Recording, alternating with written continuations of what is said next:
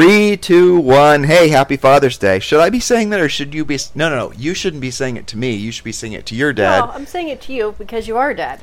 Happy Father's Day to Zoe. Yeah. I mean, from Zoe. yeah, It but shouldn't be Zoe. Isn't it? Yeah, it is confusing. Yeah. I mean, you don't say Happy Father's Day to someone's not your. I guess maybe you could, couldn't you? Well, it's a celebration of fathers. I don't know. I think I'm just hypersensitive to following all these rules lately. There are a lot of rules lately. Too many. Yeah. It's hard to keep track of. I just keep my head down and just do what I'm supposed to do But and, enjoy your Father's Day. and stick to my knitting. Yeah. Well, thank you for making me breakfast and you know Welcome. my uh, equivalent of a lot of coffee. But that's about what I need nowadays to get started. coffee. Yeah. I mean, there's Well nothing wrong. With it. There's nothing wrong with that. Coffee is the international drink of hope. Hey, it is the elixir of life, to be sure. It is. Well, so happy Father's Day. Here we are on Sunday, and for those of you who are listening to us for the first time, um, yes, this is Tim. yes, sorry. yes, this is Tim and Julie Harris. This is our Sunday debrief. This is where you know, yeah. Granted, we have the number one lis- daily listened to podcast for real estate agents in the nation and all that. But on Sunday, it's a little bit real estate, it's a little bit rock and roll, and a little bit wherever the hell we want to talk about. And the funny thing is, is we haven't done too many of these podcasts. Maybe the Sunday ones. I think we've only done maybe a dozen of them, and we've done thousands of our other podcasts, and they're available obviously on Stitcher, iTunes, our main website, timandjulieharris.com. But the ones we're getting the most feedback on are these Sunday ones. So, hey, for those of you guys who want to listen to us on Sunday, as Julie and I go through our little defrag at the end of the week, getting ready for a new week, you're welcome to join us, and we appreciate the company. So, Julie, Yes. interesting week. Yes. Kind of a boring week overall. That's okay. It's Yeah. 2020. We'll I take know. it. I know. The world's moved on from cor- uh, what is it called? Carnivorous virus? Oh no, coronavirus. Exactly. Moved on. In and spite of, you know, what's really happening with it, I think people are just exhausted on it. Yeah. Ready to get on with it. I know. That's the problem with having uh, you know 24-hour news cycles. Is basically people can't. It's, it is kind of shocking too. I mean, no- not that I want to talk about the you know coronavirus, but it is seemingly in some markets in some parts of the country, it's actually the it's pacing to have more cases than there were even uh, back in you know February, March, April timeframe. Yeah. And now people are like, you know, we don't know quite what we're going to do, but what we're not going to do is we're not going to be locked down again, and you're not going to shut my business down again. So it's fascinating how I think the I maybe it's and here's what I'm telling myself, maybe it's just because um, people have better now better understand the nature of this virus, better understand um, essentially the lethality of it, and the types of people that are going to get sick from it, and all the rest of it. So I think now that we have this added information, it's not going to have even if it you know there are a lot more cases, which inevitably there will be. I really don't think there's going to be much call from even a political perspective, or certainly from a normal people perspective, to have any kind of you know draconian measures like there were last time. I don't think there will be a, a tolerance from it from a lot of people, and I don't think there'll be much of a, a need, frankly. From now, the medical community, of course, is going to beat their drum because that's what they're supposed to do. You know, it's sort of like job. the sort of like the weathermen. You know, they get really excited every time there's a storm coming. Yeah. You know, that's their thing. That's their opportunity to be on stage and everyone to pay attention to them. There is a little bit of that ego, but at the same time, um, I think at the end of the day, there are innate risks with everything you do in life. Yes. I mean, here we are, essentially doing our podcast in Puerto Rico. It looks like it's a beautiful day, even though we're living under a Saharan dust cloud. Whoop! Wait for it. Julie wants to talk to you guys about that in a second. Yeah. But there's inherent risks in everything, and you know, I think probably people got a little bit bored with being nerfed up. Yeah. You know, It's told to, unsustainable, really. told to stay in their safe place Yeah. and uh, yeah, it's unsustainable. And I'll, I'll say it's even fascinating. You and I were sort of doing our best to be observers of it, starting back in February, March, and you and I heard about this thing in January, but we talked about it a little bit on the podcast. Didn't take it too seriously until actually your birthday, ironically enough, in early March. But um, it is fascinating to see how uh, sort of there's been this like predictable almost to the month or to the, to the week rather reaction to it and people were praising us because we were telling them what was going to happen next um, and you guys want to know where we are getting our information because we just read what happened in what's happened historically when similar things have affected you know civilizations and it's all very predictable and what's predictable now or what's happening now in not direct result, but what's happening now with all these uh, the social unrest. We, guess what? We told you guys that was going to happen in early March. How do we know it's going to happen? We didn't know there was going to be any sort of, you know, it wouldn't be race related, but it was going to be related to something. It's inevitable because when you force people to, you know, essentially be in quarantine for long periods of time and force them to change their behavior and keep them in a state of being fearful, after a while they're going to get burned out on it and their natural unchecked reaction is going to be um, pissed. That's what it's well, going to be. It wasn't just the lockdown; it was people losing their income or the security of their income, the potential of their income. So you know, it's one thing to be locked down. I think the first week or two, when everybody thought it was only going to be a week or two, it was like, all right, this is this is a little break. I can deal with this. Let's burn through eight hours a day of Netflix. Let's let's have a little forced staycation. And then when it became, you know, more of an economic situation, then the, that's when the stress occurred. And I think you can see it in how people are reacting to that and taking to the streets. And, you know, it was predictable, sadly. We don't want to be right about these things, but historically, you can point to previous precedents for it. So, you know, I think we've got to look for a path forward, and, and hopefully the second half of 2020 will be better than the first. Yeah, and we're already seeing indications of that. And, and I think Julie and I are still justified in sticking to our prediction, if you want to call it that, that going into next year it's going to be a completely different economy. Mostly, we obviously we're not, you know, we're not going to be able to give you very valid information on really anything outside of our wheelhouse. And sometimes we even get that wrong. But I think one of the things we're confident in is that we're definitely going to be in a different economy and definitely going to be in a different, by different, I mean probably a protracted recession. Um, I did listen to an interesting Peter Schiff podcast about mm-hmm. that. I'll share it with you. Mm-hmm. Um, so he was, his prediction is, well, I won't say what his prediction is as far as who's going to win or lose the election in mm-hmm. November, because then people will say we're being political, and I'm not going to run into that nope that Not doing it. Yeah, exactly. You guys just love to look for us to talk about anything political, so you can criticize us because we're not in your camp and we're not going to do it. But so his theory was is that th- we're going to have a, um, re- you know, right now we're having uh, Trump, and then it's going to be followed by an overcorrection, which again makes total sense mm-hmm. to the uh, left, and then he thinks we're going to um, essentially balance out and be in the medium somewhere. So that so that's his prediction, right? So what's those? What are those things that people used to put on their desks? That the long things hanging from this big, you know, scale or the no, no, ding, ding, ding. Oh, yeah, you, you guys are balls, you mean the balls? Yeah, the balls, and they would I clink one, and, and they would vibrate through, or they're magnet balls, basically. I don't think they're a magnet. I think they just did it based on weight. Like Anyway, yeah, we should. wheelhouse again. Right, exactly. See how quick we do that, listeners. It's that ball thingy that hangs on your desk and it goes back and forth until it balances out to center. Yeah, that thingy. Or, or you can just think of it as basically a you know a, a, a teeter totter in essence. Okay, let's just say a perfectly balanced teeter totter. If left to its own devices, no wind or anything else, it's going to eventually basically level out. And so that's really what we're seeing right now. We're seeing this overcorrection, or maybe uh, this is his theory. I'm not necessarily agreeing with it, by the way. I'm just telling you his theory because I'm going to relate it to uh, the economy here in a second.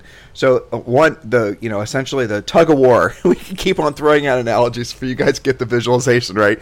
So the tug of war goes really far to the right, and then all of a sudden the tug of war is going to go really far to the left, and then all this, then basically it's going to balance out. It's going to end up somewhere in the middle because people are going to get again his theory. People are getting a, a, a taste of what um, you know Trump is all about. Then they might get a taste of what Biden's all about, and it's not just going to be Biden. Obviously, it's going to be Biden and a lot of other um, folks in the left, which are going to be pulling the country towards socialism. Again, not giving our political views because we're not doing that.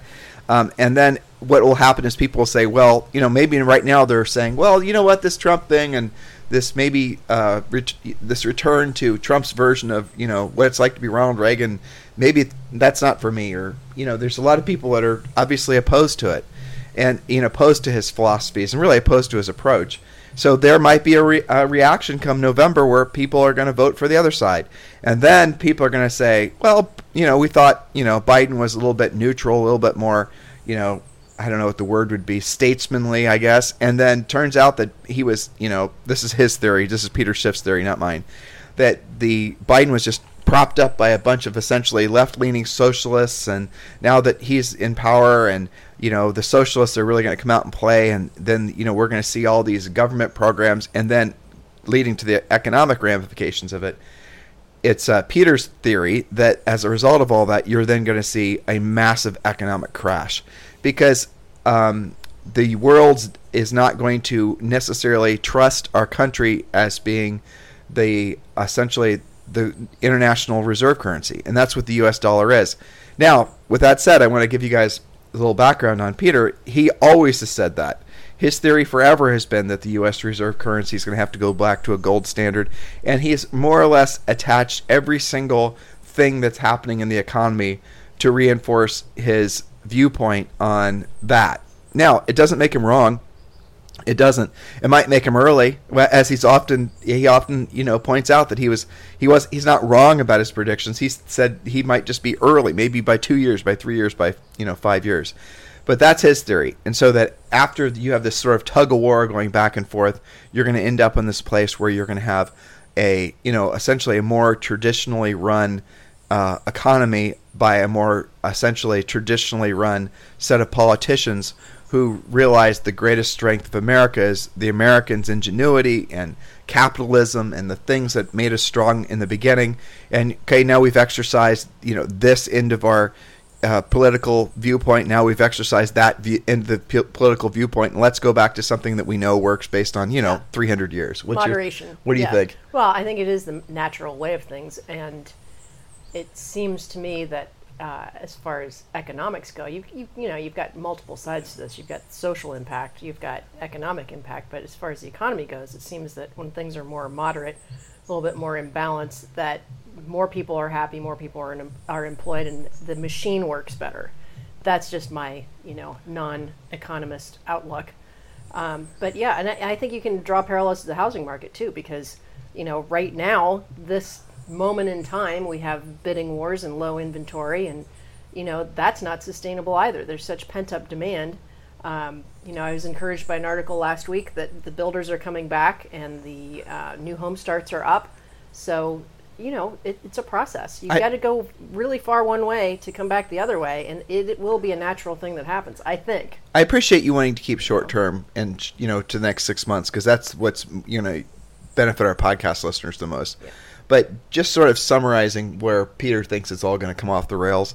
Basically, in addition to the you know global reserve currency thesis that he has, the other thing is he was par- you know, drawing parallels to is when um, Jimmy Carter w- was elected president, and I barely. I mean, Julie and I were just little kids then. I and I think when he was elected, I was like five or something. I remember watching him be elected on Yeah. TV. That's probably my earliest political memory. Now, just to Sorry. draw parallels to Jimmy Carter and uh, Donald Trump, which sounds bizarre to even you know say that, but Jimmy Carter, in his own way, was elected to essentially clear out you know the, the clean out the swamp, as kind of you know using modern vernacular, and it was right after Richard Nixon. So Jimmy Carter comes around right after Richard Nixon, and Richard Nixon was a Republican.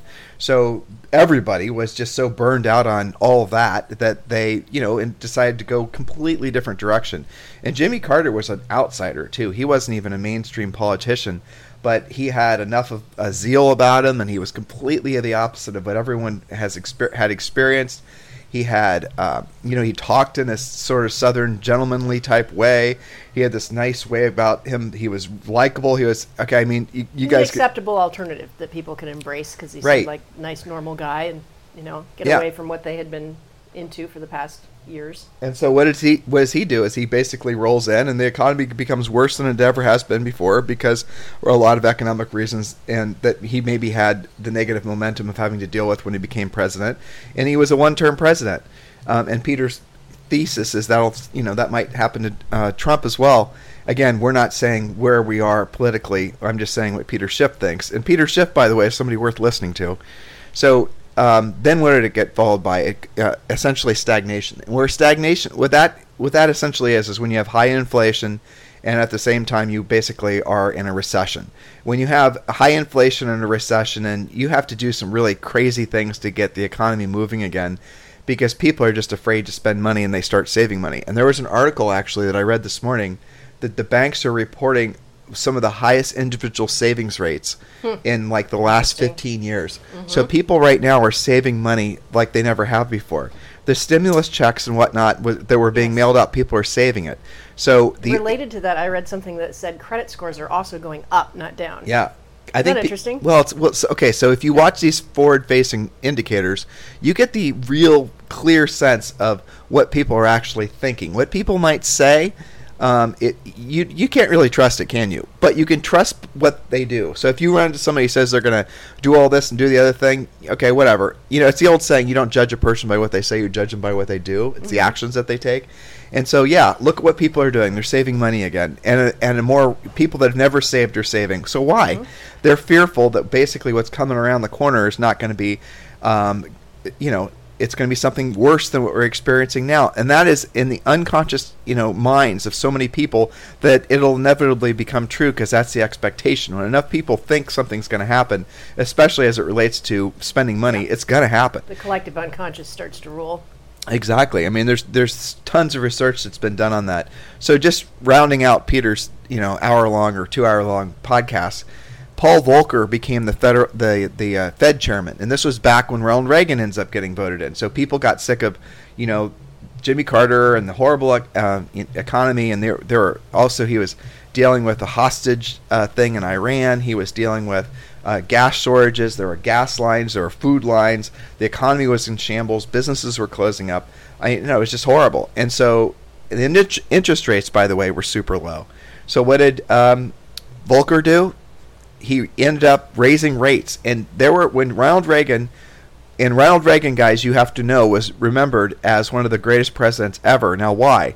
Because essentially, during his ending up eight years as president, he was able to do the hard work. He was able to say the things and do the things that were not popular. And Volcker, who was the Fed chairman, was essentially one of the most hated people in the face on the face of the planet because he kept on raising rates and rates, interest rates, listeners. And I hope you know. Again, this not we don't have to deal with this, but we're a double digit when uh, Ronald Reagan was president. It, we're because what they were trying to do is they were trying to essentially slow down the you know inflation. They were trying to slow down the spending and the borrowing, and they were trying to slow down the whole thing. They're putting the air brakes on and throwing out the parachute, right? And they were doing that because we were experiencing stagflation. They were just doing all these things that were necessary. But that's a that's an interesting little you know historical historical perspective that Peter was sharing, and I, I think it's fascinating. I mean, we might be going through another phase that's just like that. But one thing for sure, guys, what we're experiencing now is is getting ready for what's next. What we're experiencing now is the last hurrah of a great sort of seller's market, and what we're entering into next is going to be more of a normal, um, you know, I think a normal buyer's market, dare I say? Well, but passing through the difficult bits, which is the transitioning market, that's always the hardest on agents, I think. right.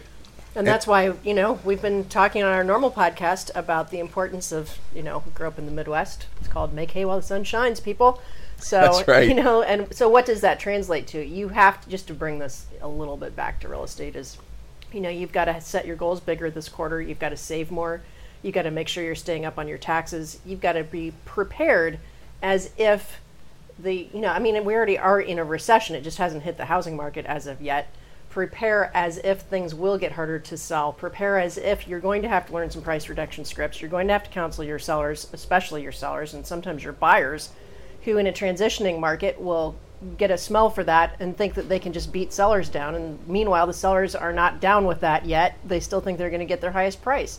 And the agent gets caught in the middle. So you've really got to get your skills ready to rumble. And gosh, I hope we're wrong about that. I hope it's fast and furious for a long time and it's great. You just get Actually, offers. Truthfully, I don't. But and and I'm with you on that Yeah. because I would rather see ultimately I'd rather see a balanced market where Yep. it's one buyer for one house. You've got about a 60 to 90 day marketing time. While it's for sale, you get some leads. The one listing turns into the next listing, and it's a nice, calm, non-hyper, non you know beat on back and forth with multiple bids. I, I think it would be nice to have that for a while. And you know the thing is, Tim, there's a whole generation of agents that have no idea that that can even happen because Well- for 10 years it's been maybe not like this but close to this when Julie and I started selling real estate, I know I tripped down memory lane here. It was in the early '90s, basically, right? And when we sold real estate, at least where we sold real estate and when we sold real estate, houses were not seen as the winning lottery ticket. no they were not like looking at your cash in your bank account Right, and that's changed when basically the Fed decided to um, lower interest rates. Change. I think it was actually George Bush Jr. Um, it was the, you know presidents before that, but I know when Bush Jr. Uh, came into office, what he really loved to brag on the homeownership rate. That Yeah. was a big thing. Big. And so when they decided to, and, and look, I get it. One of the surest ways forward, as far as you know, gaining wealth in the United States, has always been owning a home, and always will be owning a home, right?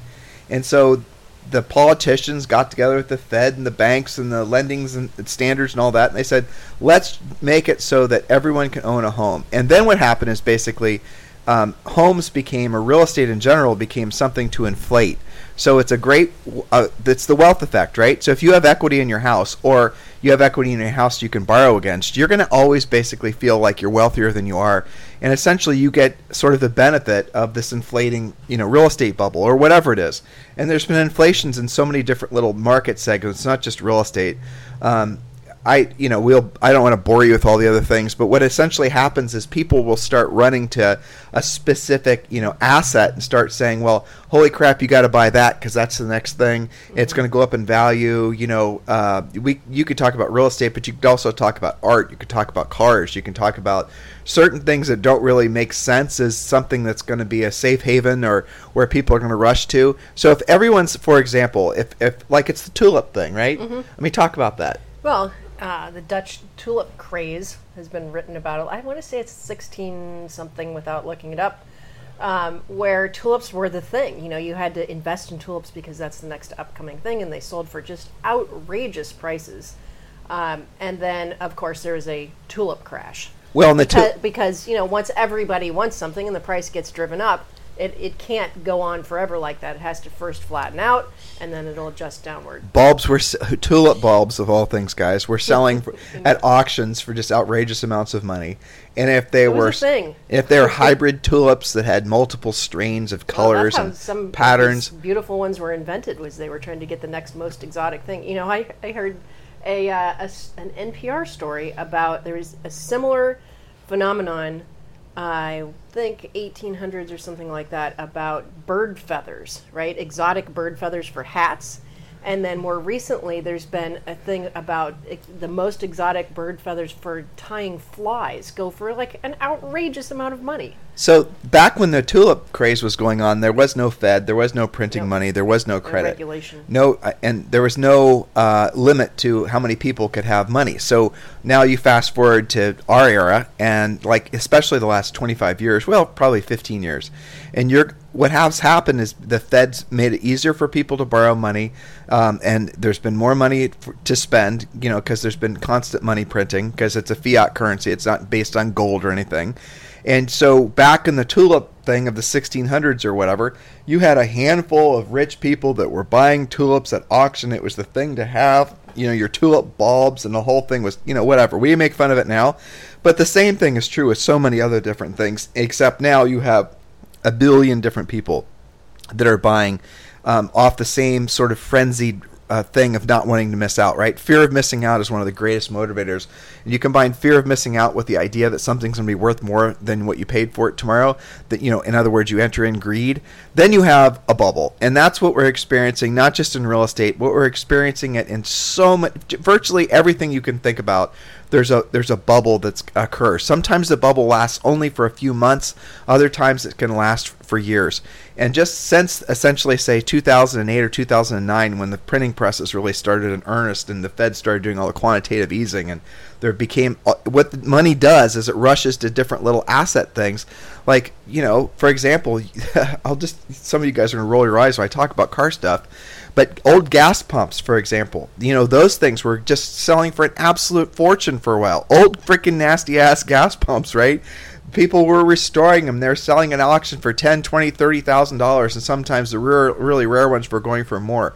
And then you'd see, and then all of a sudden, uh, enamel uh, gas station signs were selling for a freaking mint. I have Julie and I have a, a barn in Texas where we have old gas pumps and we have old, um, you know, signs that we paid nothing for basically you know one of our gas pumps just to put it in perspective we bought because i've always liked that you know weird stuff and we bought it at a, a, uh garage sale in new albany back when Jill, it was in the late 90s and it was in the basement of this house and it, you know it, was, it had been restored and whatever whatever it was an old clock face gas pump, and I thought it would look great at our house. Julie sort of rolled her eyes and put up with it, but I, you know, we kept it this day, and It's then cool. it, it was what 15 years later. The stupid things are worth like 25 grand, know, and and now it's worth probably who knows half that. But the point of it is, why the hell would a stinky old gas pump go from being worth nothing to all of a sudden being worth that much just because people started watching American Pickers and people had access to money and I've always wanted an old gas pump and then all No, of a sudden it's a place to park money too. Right. I mean, I think that's your original point. Is it's an asset class essentially. I was just reading about uh, tulip mania was the first. It's generally considered the first recorded speculative bubble, and so you know there's all kinds of things. But I think that that's an indication that people are maybe not wanting to put all of their money in the bank. Right. Well, so so this is the reason I'm, we're talking about all this. Is where our wavelength is, our thoughts are going. There's been so many other things, and you guys may have bought into bubbles and not even know it. There's arguably a bubble in the stock market right now. There's arguably a bubble in just about every conceivable thing because everybody has access to money, and you know, and I do mean quite literally. Compared to even 15 years ago, it's so much easier for most people to get access to money and and then they where what am I going to buy? What am I going to rush to? You could say all kinds of weird things I know nothing about, like collectible tennis shoes. I know people that collect yeah. old, just crazy stuff. All right, so why does that relate to real estate? Because when you have that kind of motivation to, uh, out there purchasing real estate, you have a lot of people that are not buying for really sound financial reasons, and that's what causes a collapse in any kind of asset class, including real estate. So you have a lot of people that maybe shouldn't have been buying houses or maybe didn't really want to buy a house but thought the house was going to be the Willy Wonka golden ticket and maybe for a while it has been. And and so their motivation for buying something where maybe normally they wouldn't have spent so much or maybe normally they just would have stayed renting as soon as you remove the uh, idea that they're going to have, um, you know, it's going to be an upside beyond just a place to live, then you're going to have people's behaviors that are going to start changing. And then they're going to not necessarily have the same levels of motivation. And so what happened during the Great Recession was, is that the housing became something that was all of a sudden seen as, you know, you don't want to buy a house. I mean, after the Great Recession, guys, it was normal for people to actually there were articles that where people would write you know what? You know people are never going to buy houses again. I remember that. Yeah i mean it was so hilarious. People came out of the no longer believes in housing. no longer that's right. People are just oh mem- then the shared economy started kicking in. People are just going to live in other people's houses and i mean all Right. this insanity. But what happened then was the fed said okay we're going to produce you know people's natural desire too to own a place to have the secure of owning a house. That's the core you know that should be the core reason people buy real estate. Okay then what happened? Okay the fed said okay in, let's start reinflating the housing bubble. That's exactly what happened. And then you saw investors get back in. Mm-hmm. And then you saw prices go through the roof. And then you saw hedge funds starting to buy houses. Like the number one owner of homes right now in the United States uh, is, I think, I forget which hedge fund it is, but it's like BlackRock or something. BlackRock. Yeah, and guess what they're doing with them? They're, they're they bought more single family homes, and they're not even they for the longest time they weren't even buying them at a discount. They're paying retail for them. Yep.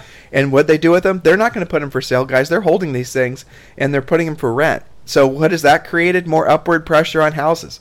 Uh, off what motivation? Because they're wanting to buy them as investments. So when when I say that I'm looking forward to a return to normalcy, I mean it. Because the the amount of speculation and you know fear of missing out induced greed that's entered in the housing market has really made it so that many people who would have normally like I think I think back you know when you our parents bought houses right? Mm-hmm. Back in the late 70s and it was at the tail end of the whole Jimmy Carter thing right I mean my what what year did your parents buy the house on Evening Street 78 so my parents bought their house their first and only house I think it was I think actually was in 78 or 77 yeah. and the house had been abandoned. Yeah, my parents' house had been an REO. It had a brick thrown through the front window. Yep, my parents' house I remember was horrible. It was uh, like uh, robin's egg blue. it was uh, the everything was absolutely horrible condition. The worst wallpaper you've ever seen, and. and uh, you know, this is important that they understand this. Mm-hmm. Uh, the the basement had so many cockroaches in it that I, I just couldn't even believe it. I'd never seen, and I was I was a little kid. Like I, I, was remember playing whack a roach in the basement. I was too. six or seven, yeah. And I remember, Yeah, I remember, scary. we went to, we went and bought like a billion cans of Raid and bug bombs. Yeah. And we, my brother and my dad and I just went down there on one Saturday and we just gassed the place. It was. Yeah. So for those of you selling markets that don't have basements, basements, y- be glad. Be glad. They're scary, All kinds insect of infested. Ugh, all kinds of nasty things can Gross. evolve in a basement They're awful. just over a series of months. But fast forward to today, that neighborhood where that house is is incredibly desirable. Yes. So that house went to something that sat on the market that nobody wanted. Interest rates were double digit. You had to put down a big down payment. Uh, and the house you bought was basically essentially a, a World War II era house that was needing completely rehabbed. And, and my parents' house did. Driveway was garbage. It needed a roof. It had- And they paid what, seventeen it had percent interest? it had no in, it had no like air that? conditioning. Yeah. You know the kitchen appliances were so and they, were glad to have it. they were thrilled. And I remember we were all so happy to have it. Yep. And now that house is worth over three hundred thousand dollars. Mm-hmm. And the neighborhood is this very desirable area. And Julie and I own a lot of rental properties in that same area because that's where we started out selling real estate. And some of those little houses when we started selling real estate were just absolute garbage. And now they're selling like their our first house, Julie and I's first house, when we got you know basically we're 22 and 23. Um, I think we paid. What did we pay for that little crack box? Seventy-five, five seventy-five, 75 75 and the payment was five fifty a month. we should have kept that man At seven point something percent. yeah I Which know. you know today people would have a heart attack over a seven percent interest rate. so what's the house worth now and Mm-hmm. and i'm 50 right so you guys can do the math that house is worth now over 200000 probably 230000 now does it make sense that a little 700 you know 50 square foot house that was worth you know let's say not even more than shit that's depressing it to think about seventy-one, five seventy-five. yeah it was 70 71 right Yeah. but uh, that was more than 25 years ago do you realize that I know. Oh, is that right? one. Oh my god, it was more than 25 years ago. We are so damn old. Seriously. Seriously, Let's wrap the, this up so we can go to the beach. yeah, I know. do the math on that. Anyway, does it make Right. sense that that little house it doesn't offer any more utility than it Nope. did before? The location is not all of a sudden oceanfront. Nope. It, it the, the the employment situation, and the overall economy in Columbus, Ohio, is probably. I mean, overall, there's more people, there's more businesses, but it's probably on par with the way it But was. It's demand, basically. It's a- demand a supply trigger- demand issue. but created by the availability of the belief a um, of that real estate's the willing money you know good the golden Yep. ticket right the belief that that is going to be something that you have to buy as Mm-hmm. a as an investment vehicle and the fact that there's lots of ready you know people to Yep, loan money and on you it. can finance it for real cheap.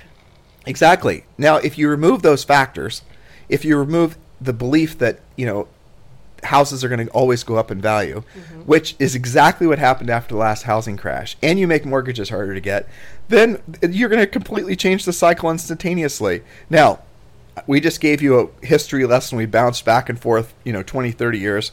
Even with the sake of our parents, we bounced back 40 years. But the reality of what we're telling you is these things repeat themselves. And if you've not been in real estate long enough to realize that we're going to go through another cycle like this, and you're pissed off because you think that Julie and I are, you know, doom and gloom, and we're you know somehow wishing for some sort of return of some sort of. We're not. We're just telling you it's going to happen. We're, you know, we have influence. We don't have that kind of influence. We're not all of a sudden going to convince the housing market it's time to hit the eject button. The moral of the story here is what we're entering into. The the things that are causing triggering this sort of market shift to happen may be different, but they're pretty much similar to what has happened in the past. And we're going to go through another reset, and that is not a bad thing. It's a good thing. Um, because it gives normal people an opportunity to be able to, to buy homes. It's going to cause Yes. it's going to cause a return to you know the poor family in Worthington, Ohio, that was able to save up a little bit of money. And, you know, I do. I, I actually remember what my parents Yeah. paid for their house. They paid fifty-seven grand for Yeah. it. Okay, and now it's worth over three hundred grand. Yep, for sure. And that was in that was in like the late seventies. They did. I remember Yeah. fifty-seven grand. So yeah, But, but Tim, I think to your point too, you know, the the normalization of the market would be a really good thing for your average buyer. I mean, how many how many of you guys are working with VA and FHA and low down payment and special government assisted buyer loans? And they just get outbid all the time. And it, it's not even against cash, it's against a conventional bar- borrower that might have a better letter, might have a little bit more money down. I mean, there's so many. I wonder what percent of the market, because there's always the highest percent of buyers are always first time buyers. There's just more of them. And I think that's even gone up uh, even more with the millennial population being so high. and here's here. So are we predicting the prices are going to fall? You know, down to fifty-seven grand? Of course not. But no, but will they adjust? Right. And so it's like you have to ask yourself, and you guys are in real estate, you know what I'm going to say. If you're going to be a buyer and you're saying, like, a, I can save up, you know, 5% or maybe no percent if I can get, you mm-hmm. know, a certain kind of loan. But let's just say 10%. And you want to buy a house that's, I'm sorry, let's say 5%. You want to buy a house in Columbus, Ohio for a quarter million dollars. You don't have to save up that much money. You can you can do that within, you know, a year easily. Most normal people can again, it's not that much money. It's you know less than thirteen grand. Let's say fourteen grand with closing costs and whatnot. And when you buy that quarter million dollar house, the payment on the house all in is less than what you're going to pay in rent, or even if it's the same. Well, there is a really great argument for buying a house because you're going to mm-hmm. spend the money anyway. But what happens if that equation flips? What if all of a sudden it becomes cheaper to rent a house than it is to buy a house? Right? What happens if the interest rates increase and then all of a sudden, basically, it, you know, and the down payment requirements increase? People are going to go back to renting. Now, here's the thing that's really, truly different now than maybe even back, uh, you know, certainly back when I was a kid and Julie was a kid, is there is a pattern that we've seen come out of the Fed and the government where they want to keep re- reinflating and reinflating and reinflating the house bu- housing bubble. Why? Because a drop in housing values causes so much economic pain. And not just homeowners right? Not you know selfishly we could say well i don't want to lose you know value in my house right? Nobody does. But all the other institutions the collateralized debt the banks the mortgage markets all everything all the you know unintended consequences of home values going down just by 5% or 10% so the reason why there probably won't be a precipitous drop in prices, as long as Peter Schiff is wrong with this theory about the overall economy, is because the Fed's going to keep on inflating through low interest rates and easy borrowing, you know, policies, people's ability to get mortgages. And I think they're going to they're going to put a, a floor under under house values. Now, Julie, when do you think there'll be a return of distressed real estate? Mm-hmm. You know, I'm not sure that there's going to be. Not not to uh, not immediately, okay, because of the forbearances. I think when we see it, it'll be when the forbearances run out and all of the people who had forbearances but were not reemployed or were not reemployed at the rate that they were. And we're talking, what was the latest numbers? It's over 20 million people. Okay, and, and they keep on reporting. No, well, it's, it's, it's forty. It's forty, right? Forty million people lost their jobs. That's a lot of. I Yeah. mean, that's a lot of potential um, downside in the housing market because the mortgage lenders have said when you reach the end of your forbearance, which is going to be between 180 days and an entire year, depending on what your deal was with your lender, when you reach the end, if you are not reemployed, you will not be getting a loan mod. We're They- not going to let you do it. Right. It's just going to go straight to deed in lieu, pre foreclosure, or foreclosure. They're they're not going to be wheeling and dealing on that. That's what they've said so far. And then well, short sale too. Did you and say shorts that? Yeah. and potentially short sale. So I I think that uh, the short sale aspect will depend on how much um, demand and supply balance out. Because right now you could have a lot more supply come in, and even if you're behind on your payment because prices are still okay, you might escape being a short sale. Once it adjusts, and you know this also depends. There was a huge refinance push, right? So all that would have to happen is you lose your forbearance, you refied up to the maximum amount, you lose your job or you're not as employed. That person still can be a short sale because they refied before they forbore, for were in forbearance. There was a lot of that going on. but really, overall, what you're going to see, you know, Uh, so Ju- my answer is eventually, but not like tomorrow. right, but probably this time next year or sooner Yeah. this time next year, like For in the spring. There's no way it won't happen. Yeah, there's definitely going to be a big uh, return, and and really, I think what we'll see is what Julie's saying. The I think it'll be more drawn out though. yeah, it'll be more drawn out. It's going to be more focused on short sales too. I hope so. Right. I sh- mean, in terms of people not getting foreclosed on. in the short sale process, well, it, we've seen letters, right? We're putting them on the actual forbearance agreements. That's what Julia was citing there. And they did say specifically, you know, what Julie said at the end of the forbearance, if you don't have a job, if you're not able to make your payment, then these are going to be your options. And really, from a bank's perspective, and really from an owner's perspective, a short sale, when done properly, has the least financial Yes. uh, downside. And oftentimes, the seller can get, and you guys have, most of you have been selling real estate during the last crash.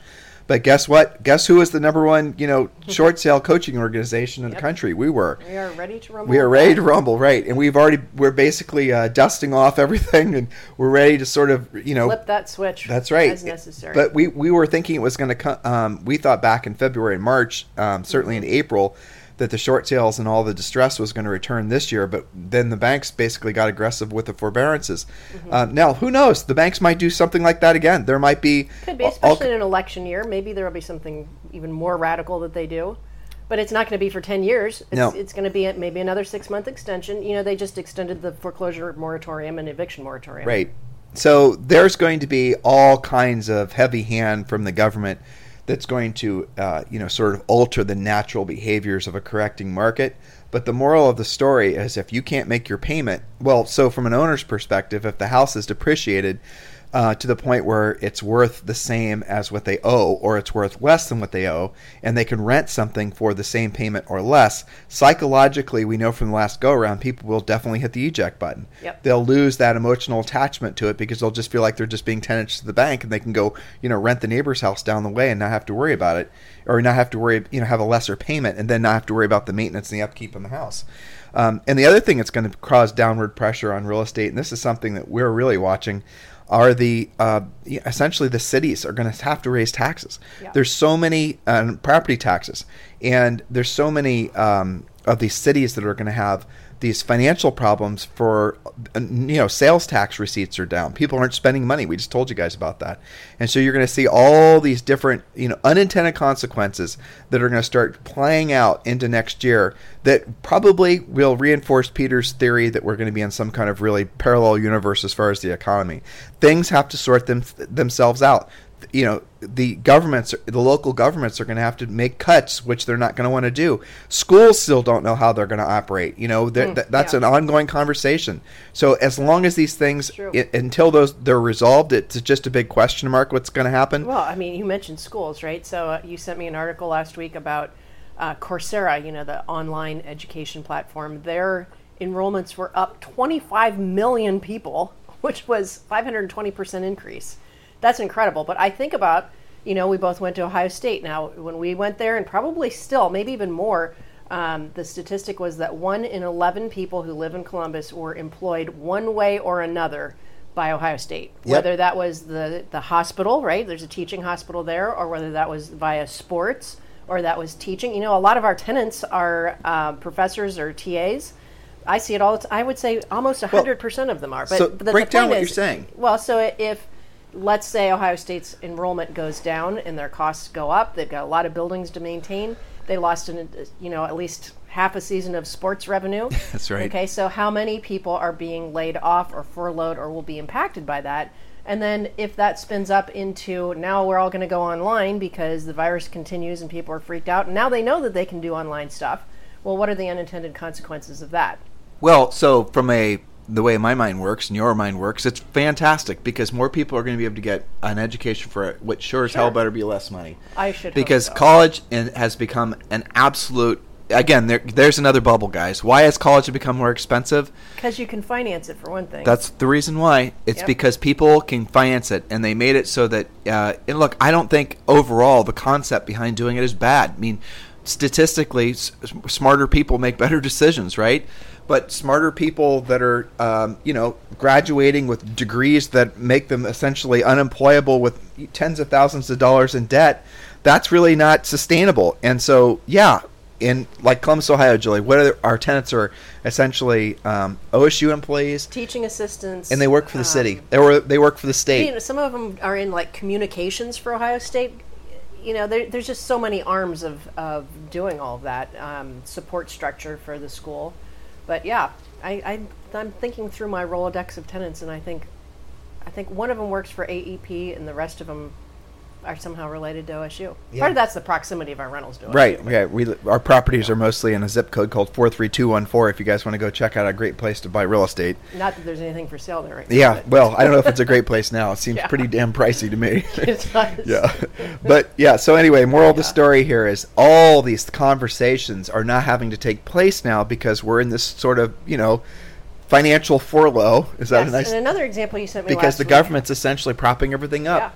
You sent me something about the demise of the big malls Yeah. and all of the support that surrounds that, right? So you've got those big traditional malls are on a ton of land. You know, think about just the size of the parking lots that go with those things.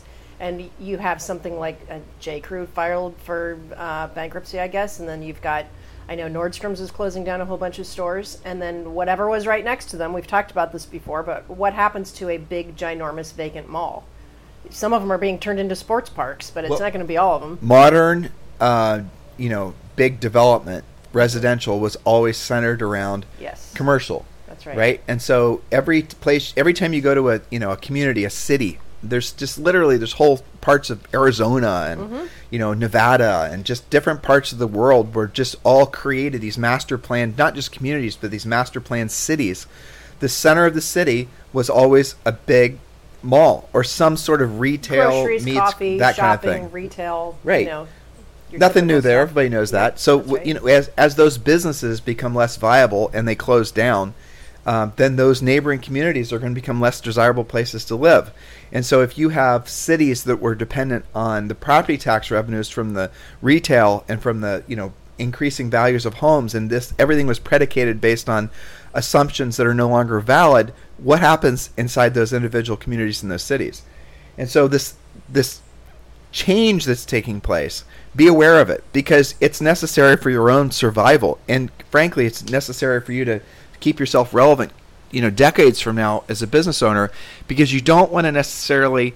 There's an old saying: "When the going gets tough." I know what all of you just said. The smart make smart get going, but there's actually a nice another way of saying it: "When the going gets tough, the smart leave." Um, and that's something that when I first heard that when I was like a teenager, I found it a little bit, you know, I didn't like it because it made me think like it was against my Boy Scout nature in a lot of mm. ways. Because I thought, well, when the going gets tough, the smart get going, and that's just the way it is. We're Americans and all that. But then the older I got, the more I realized was sometimes when the the essentially enough things change for you just to stay there and beat your head against the wall, trying to fight against the momentum that's going against a particular thing that you're trying to accomplish, it's just stupid. So when the going gets tough, the smart leave. So just be aware. And some you, and the leaving isn't just your geographic location. The leaving also is in the way you're thinking. The the leaving can be in the and just things that you thought were the way they were always going to be. Look how many things have changed in such a short period of time. And guys, we're in a um, a cycle right now where more things are going to change uh, that you thought were never going to change because that's the nature of a cycle like this. So it's you don't just experience what we've experienced in the last six months. You're going to see all the other dominoes start to fall, like the ones that Julie and I are telling you about. Um, so don't be scared. Just be aware and be proactive. Well, and monitor your own situation. You know, it is true that real estate is local. They used to say real estate's like the weather. You know, what's happening in your backyard isn't what's necessarily happening across town. So, I mean, even in the hottest feeling market, you're going to have little things that bubble up, little things that you notice. Like maybe, I, I'll tell you from coaching calls, Tim, I would say in most markets, not where the most starved inventory is, but most markets, anything over 550 to 750 is having a harder time selling. Yep. I'm getting more questions about price reduction scripts. Condo markets already being affected by this. We already know about Manhattan and Miami, you know, big high rise markets. But you're going to have situations, and we even had this in Columbus, where, you know, certain streets, you could put it on the market, it was staged all right, it was priced well, and it'd be sold pretty quick. Other streets, it's like, I don't know, this is going to have to compete with the rest of it. We better price it a little bit more aggressively. And then sometimes you'll be surprised, especially on the edge of a changing market. I am hearing from agents things that they thought were going to sell right away based on their last sales, based on the comps. Well, why hasn't it sold? It's been three weeks. Maybe that's the edge of something. You've got to watch that for yourself, for your sellers, for your clients. Because what it goes back to is psychology. So if all of a Yeah. sudden you had this really hot neighborhood, then all of a sudden, like the days on the market was less than thirty, maybe it was less than three, right? you know, there was no days on the market. As some of you guys have only sold the market like that, and Yeah. then it creeps up to a week. Nobody really pays attention. They're like, Yeah, it's whatever, okay. Two it's a week. weekends. Yeah, we'll live. It's okay. And all of a sudden it's three weeks, then it's a month. And then what happens is people start saying, like, they'll start blaming the house. Like, oh, it must have, you know, it must smell like cat pee or it must Yeah. have some kind of problem or, you know, you know, you still see the sign, you still see it in the computer for sale. And then two months passes and and then people stop talking about it. Now, and the that- agent gets fired. Right. One house on in the, on a street that used to be hot, it Yep. can be an anomaly. But what happens in your condo building or your Yep. street or your community where now it's not one house but it's five houses that are selling right. like going through that pattern, then it's 10. Then what you have is all the buyers are fearful and they don't want to catch a falling knife. And then you're caught in that transitional phase. Now, I hope you guys can psychologically understand what we're saying. Again, I recognize the fact that most of you have never experienced a changing market before. In that in that phase of change, which can last a year, it can last two years. Mm-hmm. If if it's a really high end expensive market, it can last decades because yeah. people have the money and don't have to sell, so they'll just you know hold out. Sit they might it. keep the house mm-hmm. vacant or rent it. So in that transitioning phase, that's when the biggest opportunities are presented to agents that know how to essentially deal with the anxiety that comes from yeah. change. It's also when the weak agents drop out. Oh yeah, and that's what's happening. That's what's going to happen. The weak agents have been essentially given a lifeline where they don't necessarily they can listen to us. They can say, you know what, I understand what Tim and Julie are saying, but I'm just going to keep on Facebooking and I'm going to keep mm-hmm. on branding. I'm not going to change. I'm not going to try to learn anything new. I'm just going to hold out. And then what happens mm-hmm. is you guys are the ones that fail the first. Because as soon as these lifelines, which have frankly never happened before, there's never been anything like this that's happened for the sake of just normal people. Are you kidding me? 1099ers can go on unemployment. Right. You know, the PPP loans through the SBA. I mean, really? Those are available to everybody? Self-employed people too? And there really isn't a lot of documentation? Okay. Well, so that gave you guys, you know, months of lifeline, not years, months and you maybe you you know watched all the Hulu you could possibly watch, and you've gained your COVID 19 19 pounds, and now you're coming back out of your quarantine, and you're now waking up to realize um, you know, things feel sort of similar. Maybe if they're going to go back to normal. I'm listening to this podcast. These two loons down in Puerto Rico, Tim and Julie Harris, you know, and, and I'm they're telling me this thing's going to come. I'm going to hold out. I'm not going to really do anything about it. I'm going to see if they're right or see if they're wrong because they're the only ones that are saying what they're saying. Everyone else is basically blowing sunshine up my skirt, and I kind of like the breeze. You know mm-hmm. what I'm mm-hmm. saying? That's exactly it. Yep. yep, and that's what where a lot of you are. I'm trying to make you laugh at yourself because you're making a huge mistake. You're waiting too long because you can't run your business on hopium. You know you can't, and you're going to run out the clock. And then when you decide you're going to try to relearn, then when you decide you're going to learn how to compete, then when you just realize that centers of influence and past client focused, you know, lead generation is actually a thing that only works in a hot sellers market. Then when you realize all the branding stuff that you've been sold over these over this past sellers market was mostly a bunch of, you know, hopium garbage, make you feel good stuff when you realize that it's become a skills based market, then it's too late. You know, it's it. That's really what happens, and that's what's happened in every changing market cycle before. Psychologically, you ignored your inner voice telling you that you needed to evolve and you needed to change, and you fought against that wanting uh, uh, being uncomfortable because whenever you have to learn something new, it makes you uncomfortable you pushed back against that and then you you will pay the price. And i'm begging all of you to don't don't go down the drain like that. Fight against that natural predilection to be predilection predilection? What's, predilection? Whatever it is. So. to be complacent. Yeah. So that's what you know from all my calls all my coaching calls all the zooms we did this past mm-hmm. week that's the them. message we've been telling everyone um, and all that we between our podcasts and our events, we this past week alone, we probably were in front of seventy five thousand people, mm-hmm. you know, digitally, and that's what we're telling everyone. Now, here's the thing: I know that hardly any of you are listening because it's against human nature to want to you know to voluntarily change. Most people only change when the the perceived pain of not changing is greater than the perceived pain they'll feel from making the change. And and some of you guys are not feeling the real fallout from what we've actually what's already the, the cards that are on the table, the dominoes that have already started falling. You haven't really felt it yet, and you will wait too long. You'll wait until next year, and then you're going to experience. You're going to wash out of the market, and you're going to wash out of the real estate market, at a horrible time because we're also going to be in a recession. And then what are you going to do? There probably won't be any meaningful government lifelines. You're going to lose everything that you fought for. Wherever you are in your position right now in life, you're going to easily fall back down to maybe where you started 10, 20 years ago. And I mean money wise. And we know that this is true because unfortunately, we've seen some examples from the recession where people just thought, you know what, short sales are never going to hit my market. I'm not going to see any foreclosures. We've been hot so long, this can't last. And they waited too long and they lost their own rental properties. Then they tried to refinance their own house and the bank said, no, you're in real estate. We're not going to finance you.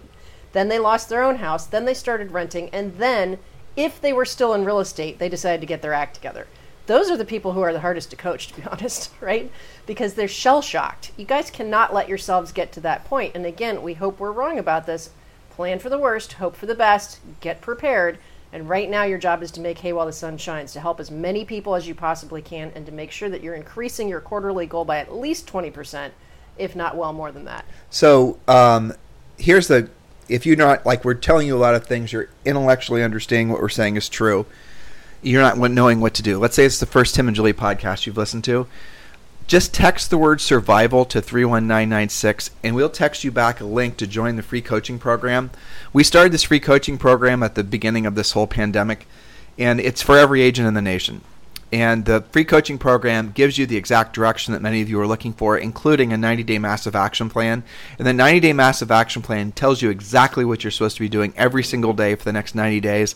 Just text the word survival to 31996 and we'll text you back that link to the 90 day massive actions to the free coaching program. You have to join the coaching program and, and within the go- coaching program, 90 day massive action plan, the survival guide, all the things that we've been talking about for the past 90 days guys, please stop procrastinating and get on this. So, anything else on real estate? Do you want to pivot and talk about something else random? we can talk about something else random. I think we've made our point that they better make hay while the sun shines. Yeah. Changes are coming. It's only a matter of when. So, speaking of changes that are coming, I was encouraged to find out that we have a giant dust cloud coming from the Sahara. Yes. Encouraged? We, you said encouraged? I was encouraged. Why? Because it suppresses hurricanes. okay. So, in the year of who knows what's around the corner, uh, yes, I guess there's a 5,000 uh, foot, 5,000, I guess it's 5,000 mile long dust cloud because we live due west of, uh, of Africa. That, you know, our weather goes from east to west. So it's headed our direction anytime starting today, although we have nice blue skies today. And, um, you, you know, know, that's that's interesting. I just yeah, I hadn't thought about that. Yeah, our weather does go east to west, and when we lived yeah. in the mainland, it went west to east. That's right not all the time, but probably 90% of the time it comes, it moves east to west, which huh. is weird for us.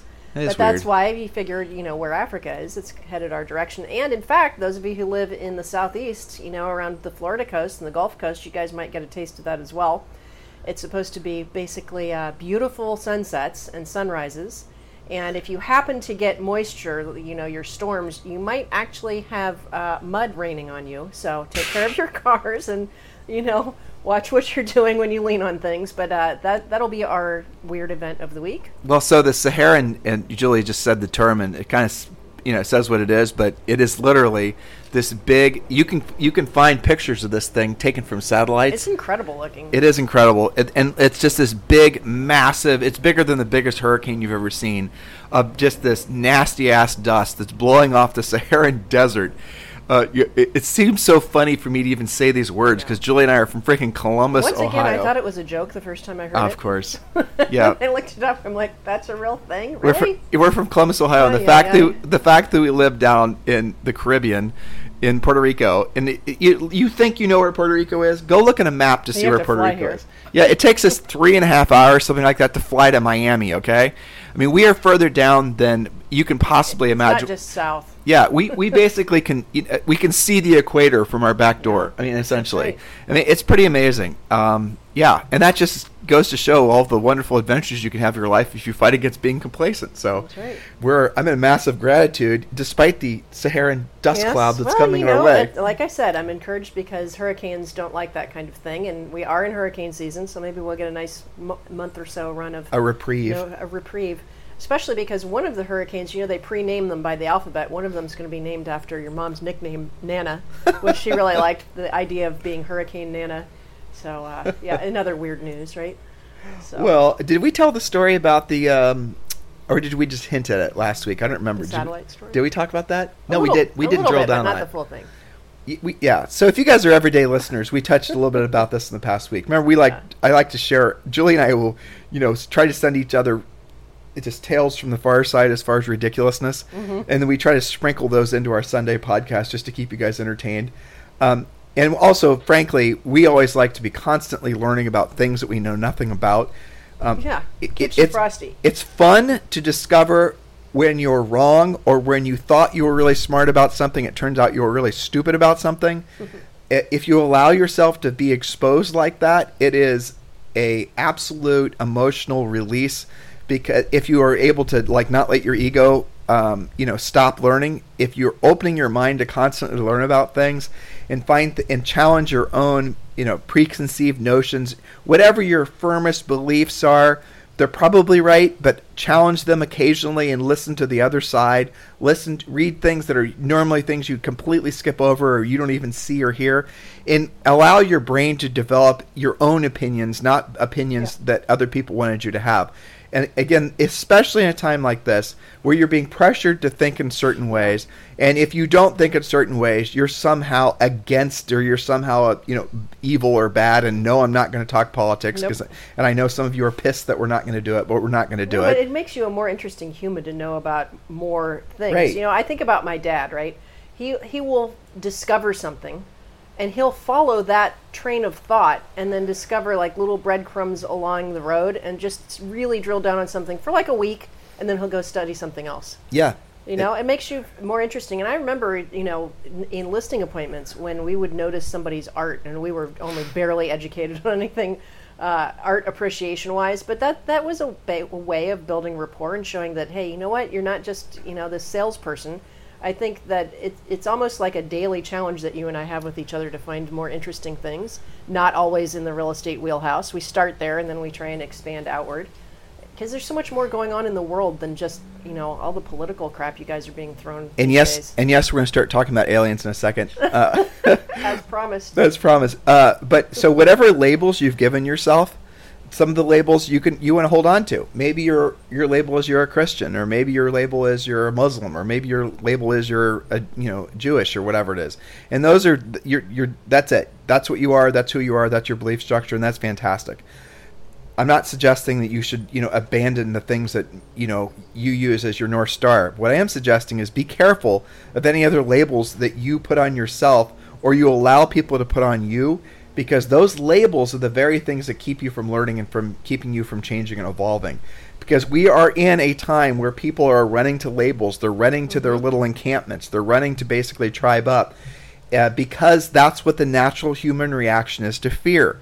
So when people are fearing, f- feeling fearful, they run to their tribes because that is what humans have done to survive, and that's what's going on now. So look, you can find uh, comfort in you know being attached to a particular belief structure, but understand that sometimes the belief structure, and I'm not talking religion, sometimes that belief structure is the very thing that's going to keep you from evolving and changing and being relevant in the future. And you got to be really mindful of that. So whatever labels that, you know, someone's trying to put on you, good or bad, just avoid all labels, avoid being tribed up and keep your mind open and it makes it so that you have a lot less stress too. Because when you assume you know a tribe is you know being you when you join a tribe you also assume that tribe's enemies. And do you really want to do that? You probably and don't. all of their beliefs that come along with it. right. Even the bad ones which you don't like necessarily. All right so there julie and i have been talking a lot about what's probably going to be some of the greatest precursors of a real massive revolution that will happen in humanity. We we think about it, we talk about it with you guys on Sunday especially, and one of the obvious things that's holding a, a massive leap in a you know next huge wave of human evolution. What's holding us back right now is a limitation to the highest utilization of essentially communication. Mm-hmm. In other words, connectivity is the problem. And so, what Julie and I were talking about is essentially 5G. And I know again it's politicized and all that, so let's not we're not talking about that. But the fact that 5G is going to be the next step in making it so that everyone can be intercommu- interconnected globally at a with essentially virtually no breakdown in your you know your connection speed, upload, download. So we talked about that last Sunday, and then it was like the day after that that we were on the beach, and someone was explaining to us uh, that they had seen a series of lights on the horizon at dusk that were essentially evenly uh, spaced Appearing almost information. I think that's what she information right and they're way on the way on the distant and they're like evenly spaced and they started almost you know remember when you're looking out at the ocean which is where they were looking you're seeing just basically ocean and obviously it looks like there's no you know the horizon is you guys know what i'm talking about. So these lights were evenly spaced and there were like six or eight of them right? Mm-hmm. And they were all coming out of they're kind of arching and then they disappeared into the sky. And so here we are in puerto rico and you know we've experienced all the things you guys have experienced in the economy and the pandemic, plus 200 earthquakes. and I heard somebody say that there's a tsunami in uh, Puerto Rico every every freaking 100 years, and now it's 100 years since the last tsunami. And it's like, whatever, just whatever. Let's just deal with whatever freaky ass things next. Yeah. And so people have just gotten conditioned to talk about just things that before would make you a, a nut job. So people are now having frank conversations about, you know, maybe Yeah. we saw UFOs. Well, then they found out it was a week or two later that Elon Musk had done a secret launch of satellites and didn't announce it essentially didn't tell anybody about it he announced he you know from Florida so what they were looking at was these satellites had all been launched in tandem from what what is this big ass rocket called what's that thing called It wasn't the dragon; it was the other one. I Yeah. can't remember. Yeah, I saw a picture of it by Yeah, the way. It was, it was freaking awesome. Yeah. Yeah, I mean these rockets go and they you know they take the things up and then they they land. Oh my god. I mean It seriously. incredible. That's amazing. see that. Yeah, we me definitely too. need to go to some of those launches. Okay, then it was about a week or two. So, okay, Elon Musk launched satellites, and people were like, "Oh, okay, whatever." Okay, well, it turns out that Elon Musk, and nobody knows about this, has partnered with. Um, do you remember the name of the company? I'll tell you in just a second. Okay, this company that's building. he's calling it Starlink. Yeah, Starlink. I think that's what it's Uh, called. And I'll tell you in a second what the other company. But is. it's totally on the DL. Nobody knew about it. He hasn't even publicly talked about it. Um, if it wasn't for people seeing these, you know, what they thought were. Starlink, this little Elon Musk pet project. Yeah, read about it. Uh, can they let's see it can rise up to start let's see another future industry helping hand they are okay a system to provide broadband internet access directly to us on earth so when you're thinking about a market he thinks about earth as the market he's going to serve that keeps it kind of in perspective um, one of the partners of the high-end satellite and video communications company based in florida is called vislink v-i-s-l-i-n-k um, the company provides technology that Starlink uh, needs. Nothing is confirmed at the moment, but this is not the only reason SpaceX or Starlink is related to Vislink. So, So the moral of the story is they're creating. Imagine a, a hair net.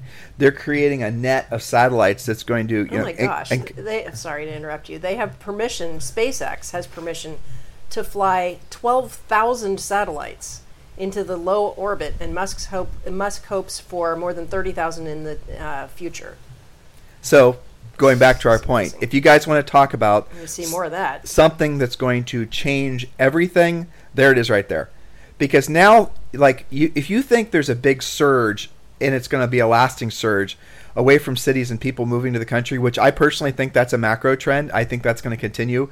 But even if you're, I mean, we live in Puerto Rico and we have decent internet connection, but we still have problems. Now, unfortunately, they're putting up 5G all around where we live, and that's probably going to uh, fix our latency issue. But with what Elon's talking about, he's talking about delivering a ability for everyone on the face of the earth to essentially be interconnected. Now, okay, you're thinking to yourself, well, there's just a lot more weirdos on Facebook now, right?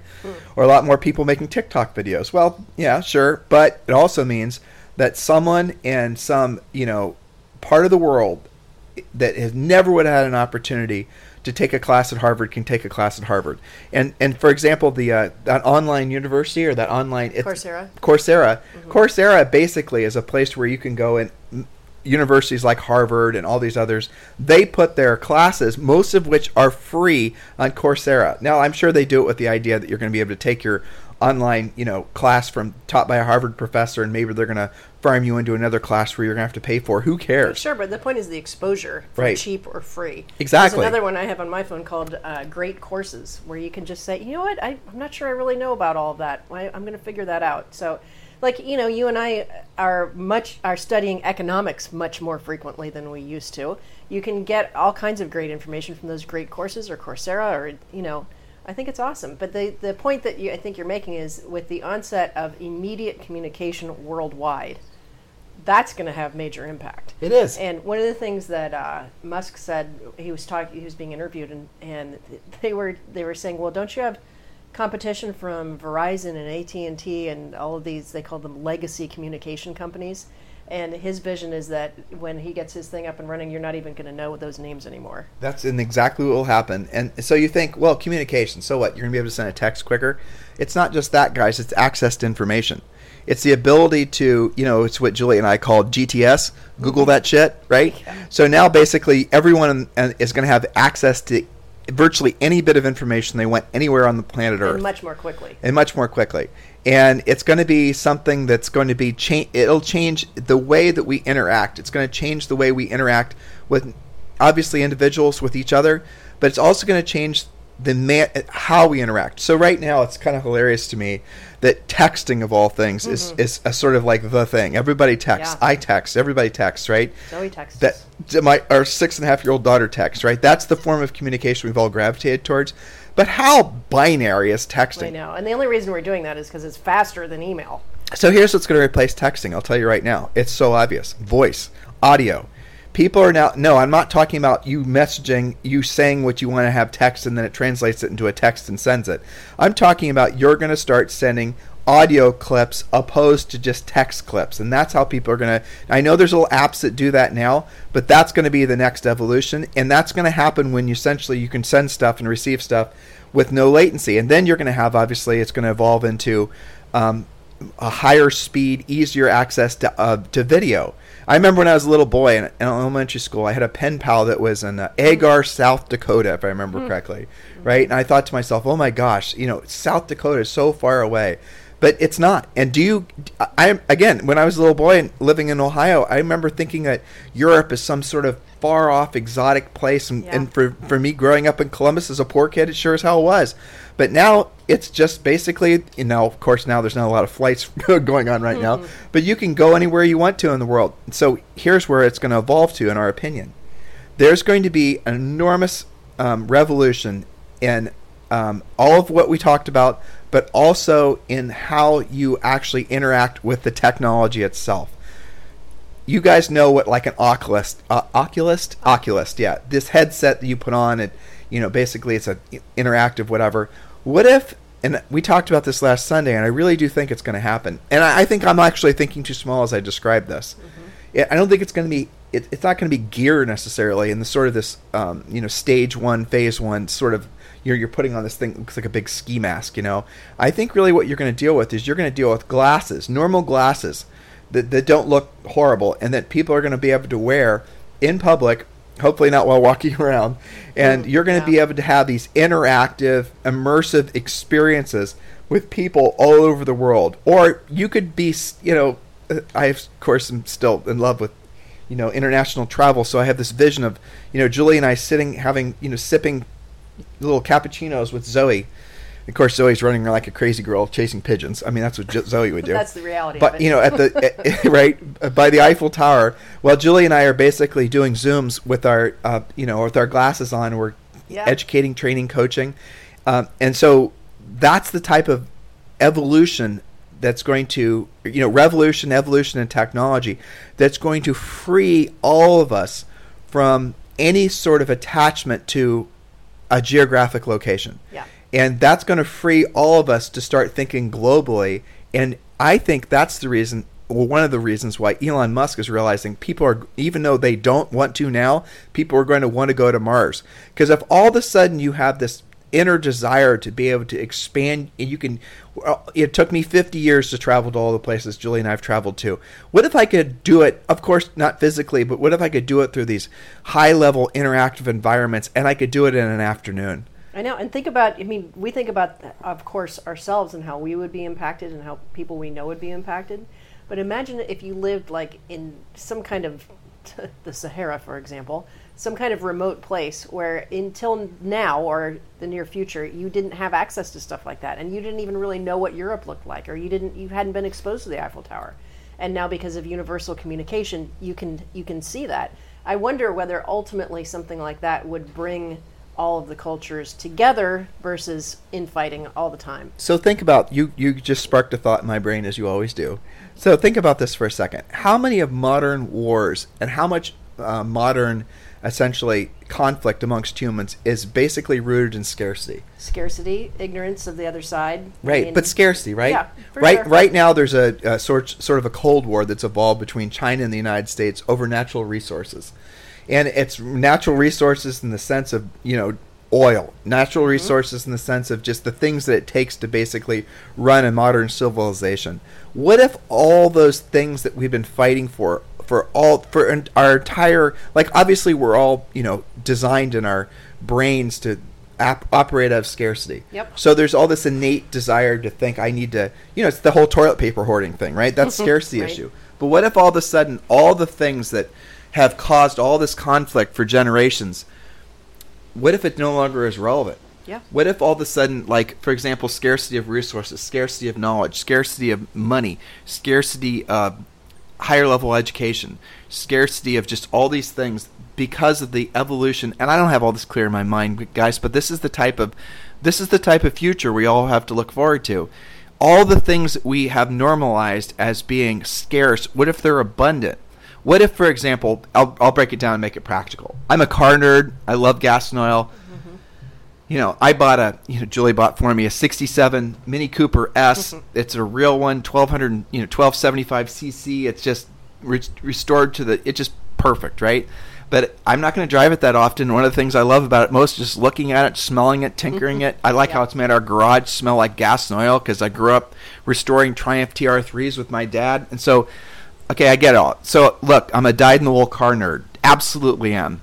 Um, but I think cars in the in their modern incarnations are absolutely obsolete. You're going to see electric cars, um, and then maybe hydrogen cars, and you're going to just it's all going to change, and it's going to change so rapidly. You're going to see governments all over the, mostly in Europe, are essentially making are taxing normal gas and oil cars out of existence. They're not. They're making it so that essentially hybrid cars and electric cars don't have to pay the same taxes that normal cars do, and they're raising the normal tax the taxes on normal cars. And most people do not give a rat's ass about cars, and they're just going to buy whatever's cheapest, and they're going to end up, you know, in Germany, like I we talked about last Sunday, they passed a rule that within a certain amount of years, every sort of gas station now has to have an electric charging station, and there's, you know, so now the petroleum. Um, you know, whoever owns that gas station now is going to be responsible. I'm sure there's going to be subsidies, and who knows how it's all going to get paid for. But we are going to see a massive way that we travel, and that we already are. And the idea of even having a steering wheel by the time our daughter starts driving, the idea of having Yeah. um, a steering wheel in a car as or someone knowing how to drive a car, knowing how to you know worry about braking and you know, all it's going to be obsolete because people are just going to ride around in pods. Mm-hmm. It sounds like something something out of the Jetsons, but that's what's going to happen. Elon Musk's satellites are going to make it so all these cars can you know communicate amongst each other and you know how fast that like you'll be driving on the road and the cars that your car will know what's coming up you know way more than GPS within the millimeter and it's going to be able to make adjustments it's going to be able to know that maybe there's a, a slowdown and you're just going to you're not even going to pay attention you're going to be on your headset and you're going to be walking around you know wherever you're walking around having this immersive interactive experience that's what we all have to look forward to and if you think from a business perspective, where are the opportunities? The opportunities are going to be for you to be relevant and adaptive and not refusing the changes because if you do then you'll be you'll made be made irrelevant. And that's what happens to a lot of people every time there's times of change. And we have this sort of i'm 50 right? I get it. I get the idea of not having to evolve and change and you just want to kick your feet back and like let the younger generation carry the weight. I'm starting to feel that way but i'm going to fight against it. And i'm never going to allow myself to act that way. I might feel it but i'm not going to allow myself to act that way. Yeah, I totally agree. And that's why we study all these different things so that you don't wake up one day and your car's smarter than you are and you don't know which button to push and you just decide to give up. You know, that can happen. Um, you sent me something interesting last week, I think it was you, that, um, you know, like all the, we're used to our eye watches and things like that monitoring us. There is a story about a guy that had, I didn't know they had rings that did that. Yeah. It had to do with monitoring sleep and you know your breathing and your heart rate, and it, it had like a readiness meter to be functional for the day. And he was used to having a certain reading on it, and he looked at it, and it said basically you're not optimum. You're not even close to optimum. And even though he basically felt okay, he went to the doctor, and guess what? Of course, he had the virus, but his ring was the thing that told him that. So, how many other things are going to be monitoring not just our health, but our safety, to your point about automotive um, technology, and, you know, virtually every aspect. So, I think it's exciting times, and I think probably, you know, some people are calling it the great pause, you know, when we were all locked well down that's and that's forced that's to Zoom. 2020 Right, but but I think that that might have shaved off Oh, yeah. some mental time to acceptance of some of these to us now radical new technologies. Well, that goes back to You know, talking about these retail Maybe centers. Maybe that's the catalyst. Right. Well, it goes back to talking about these retail centers and these Yeah. department stores and these sort of, you know, irrelevant. these legacy ways of Well, doing I mean, business. you're not even allowed to try on clothes anymore. Right. So- They've all sort of basically they're all getting it's so much Forced is change. forced change and it's never going to go back. Um, you know, and real estate brokers, real estate agents, you know, that's the reason so many people are rushing to EXP Realty, for example. It's, I, you know, we talk about EXP Realty because you and I are EXP Realty agents, and we're always looking for agents that we can sponsor for the sake of being EXP. I mean, why be, you know, there it is. Sure. And if you guys want to talk to us about EXP, just text me directly at 512 758 0206 but if you're thinking about like, oh my gosh, Tim, all this change is making me fearful, Julie's going back and making it practical and tactical. Just focus on the next six months and the next six months after that. We're going to have your backs and we're going to look long term. We're going to be watching to see what makes sense and what doesn't as far as where you should be pivoting. But here's the thing that's really fascinating, and I had several high level conversations in the last couple weeks about this. I can't see realistically why there would ever be a n- where agents would never become would would become obsolete. I know that's what technologists want you to believe, but Yeah. I don't think it'll ever be true. Because ultimately, people are going to want to buy a house and they're going to want to raise a family. They're going to have a place that's theirs. And uh, on a macro level, there's going to be an increasing need for quality housing because there's more people being born, right? People are making more people, and that's going to continue the trend, and you're going to have more people. And then people are going to need places to raise their families and feel safe and secure and have their hubs, even though they might be doing a lot. So, all these immersive experiences, they're going to be taking place in people's houses. They're going to be taking place in people's, you know, that's how people are ultimately going to live. You're never going to all of a sudden have people break away from wanting to be parts of communities and, you know, again, parts of their tribes and whatnot. And when you look at real estate, real estate is one of the only things on planet Earth which cannot truly be commoditized because it's different. Even if you're looking at a building, like, you know, we're looking at where we might be purchasing real estate if we choose to next year. We might not, frankly. And we're looking in different markets. You know, we we've always fa- been fascinated by Am- Miami. We go on to you know realtor.com and we look in these different buildings and they're all sort of every unit looks the same, mm-hmm. is overpriced by what looks to be about the same. But we know from having coached agents then every one of these buildings, even when you have this long ass days on the market, there's going to be two floors, maybe, or there's going to be a side of the building that always sells no matter what the That's rest right. of the building is do, doing. It's the ocean But side. we, I think to your point, we, we need that local specialist to Right. tell us that because we're certainly not sorting that out online with 2,000 units to look at. Nope. Who's got time to do that? And when you look at the transaction itself and how complex that's gotten, I mean, buyers and sellers can barely get along with each other through inspections with an agent. Do you think they can deal with the, each other without an agent? That would never happen in Never a million years, And even that- on an easy deal. Yeah, I mean, so you see people that are buying real estate right now, buying homes without seeing them, but that's not really true because they're putting them in contract without seeing them. But then there's usually clauses, you know, wiggle weasel out Yeah, clauses like a home inspection, things like that. So agents that will become obsolete are the ones that basically don't have the skill set that is required now, will be required next year, and then will be required into the future. And the skill sets is it's going to be moving towards being somewhat well it's going to be moving towards like of a true professional you're going to have to have a, a complex set of tools in your toolbox to solve complex sets of problems that will be presenting themselves um, going forward and many of you have ridden this sellers you know seller's wave and you've experienced a market that it just seemed like essentially it was almost easy yes it required a lot of your time and it was frustrating and there was bidding wars but none of that stuff really requires that much skill. You're going to be entering into a skills based market that is going to make pretty much every single thing that you think you know um, obsolete. And maybe not everything will be obsolete, but it's going to have to change. It's going to have to evolve. Um, and most of what you guys have spent your time doing in this past seller's market is, is on fluffery that's not relevant now and won't be relevant next year you're going to walk into sellers' houses and they're going to have complex sets of problems. They're going to be rooted in some emotions that you're not ever going to have to, you'll never have dealt with. You're going to not know what to say or how to say it, and then you might get kicked in the head a few times. What many of you will do, I don't mean literally, hopefully, Hopefully. and what many of you will do is you'll just give up hope and you'll stop trying. Whereas if you had, you know, know what to say and how to say it, you knew how to pre-qualify before you got there. You knew what their problems before were before you got there. You knew how to solve their problems before you got there. You already had a reputation. A reputation is not the same thing as brand. What you guys have been trying to do is buy a stellar reputation by spending money on branding. If you want a stellar brand, stellar brand, you basically have to earn it and by once you earn it, once you satisfy enough enough people and solve enough people's problems, then you have a reputation, and then you have a brand of somebody basically. Uh, you know, you have a brand of excellence. Those of you who've been lied to, thinking that you can buy your reputation through spending a lot of money on creating a brand, you are. If you haven't realized it yet, you were fooled. You were lied to. Somebody stole your money because you cannot skip the step of actually learning to be a professional and earning the business through helping, you know, in our case, in your case, thousands of people. When you do that at a high enough level, you got no worries because people will always seek you out.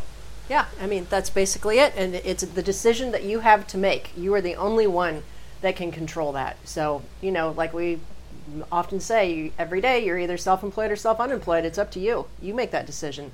Are you hitting the uh, the snooze button every day routinely, or are you saying, you know what? What are the three top things I'm going to get done today? Who can I help next? Very distinct thoughts. So there's roughly six months left this year. How many of you are still in coasting mode? How many of you are still in neutral? How many of you are still basically just you know dialed into CNN and waiting to see which side's right? Is your tribe going to win? Is that tribe going to win? Or you know what? Whatever, whatever. You guys are focusing on the wrong things.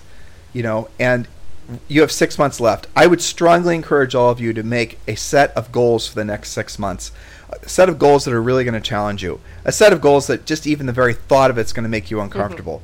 That's always fun. You know that that's what you need to do, and do it under the normal five categories of life. But really, for the rest of this year, you know, it's, it's financial, it's educational, it's spiritual, it's physical, and it's mental. What I'd suggest all of you do is focus on three with earnest the rest of the year. Focus on financial, physical, and uh, educational. Focus on those three categories primarily for the rest of the year. Set financial goals that are unrealistic. Set finan- physical goals for yourself that are unrealistic.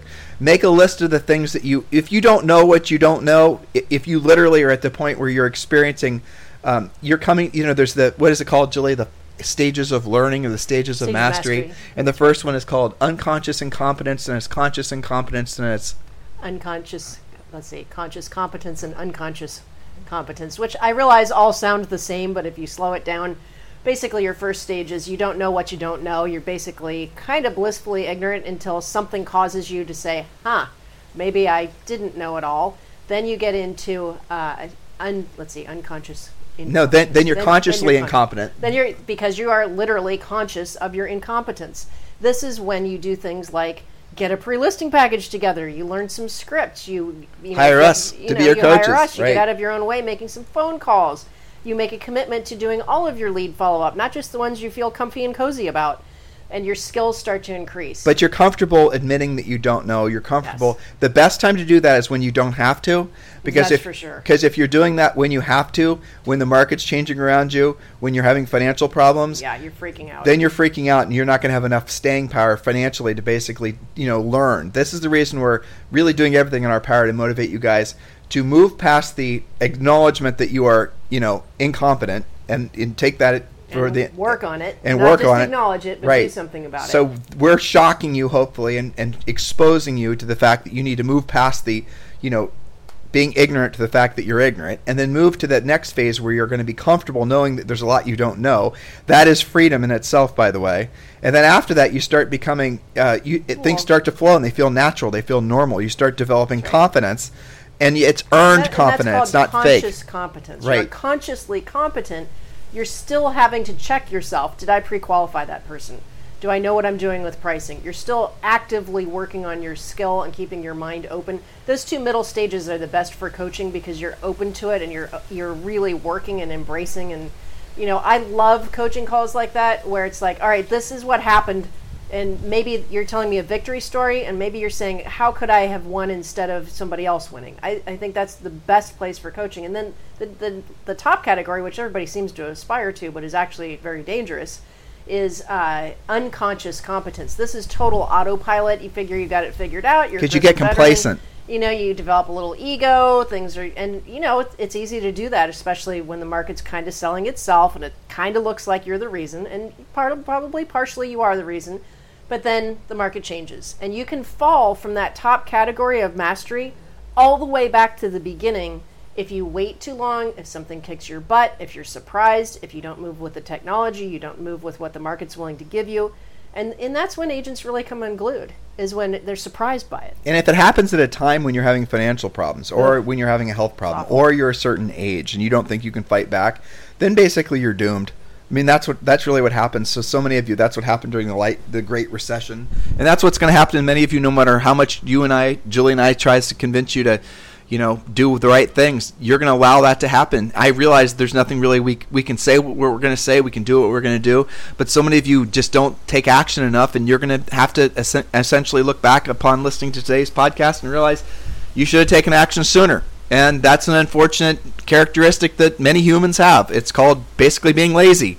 So you have to decide whether or not you're going to needlessly suffer, or whether you're whether or not you know you're going to move past that first phase. So many of you are fighting. It's just literally fighting, mentally and emotionally, and sometimes even physically, unfortunately, to not ever admit that you're ignorant about something. And that's and I'll tell you, the ones that take the greatest, like when Julie and I are getting shit from somebody online for what for what we say, it's the social networking centers of influence and past client crowd because they're zealots. They don't want to be told what they're doing isn't relevant no matter what happens to the market, and they'll argue about it until the cows come home because they just do not want to be even remotely conceive that there uh, that there might be an end to that scheme, and that's you know that's unfortunate for them because they will discover the hard way. And the ones that, uh, frankly, are the like Julie said, the, the best coaching folks are the ones that have uh, are are moving consciously to the acceptance that the world is changing and that they need to change in lockstep, or they'll be deemed irrelevant. And those are the best Yeah. coaching clients. I mean, there, there's one really salient filter. If you're not sure where you fall in that category, ask yourself this question. If you have three active listings right now and it takes 60 or 90 days to sell them, would you be able to hold on to them long enough for that seller not to fire you? Yeah. Would you be able to get them to price it in such a way it would actually sell? Or how or about- does the thought of it taking 90 days to sell a property give you a mini heart attack?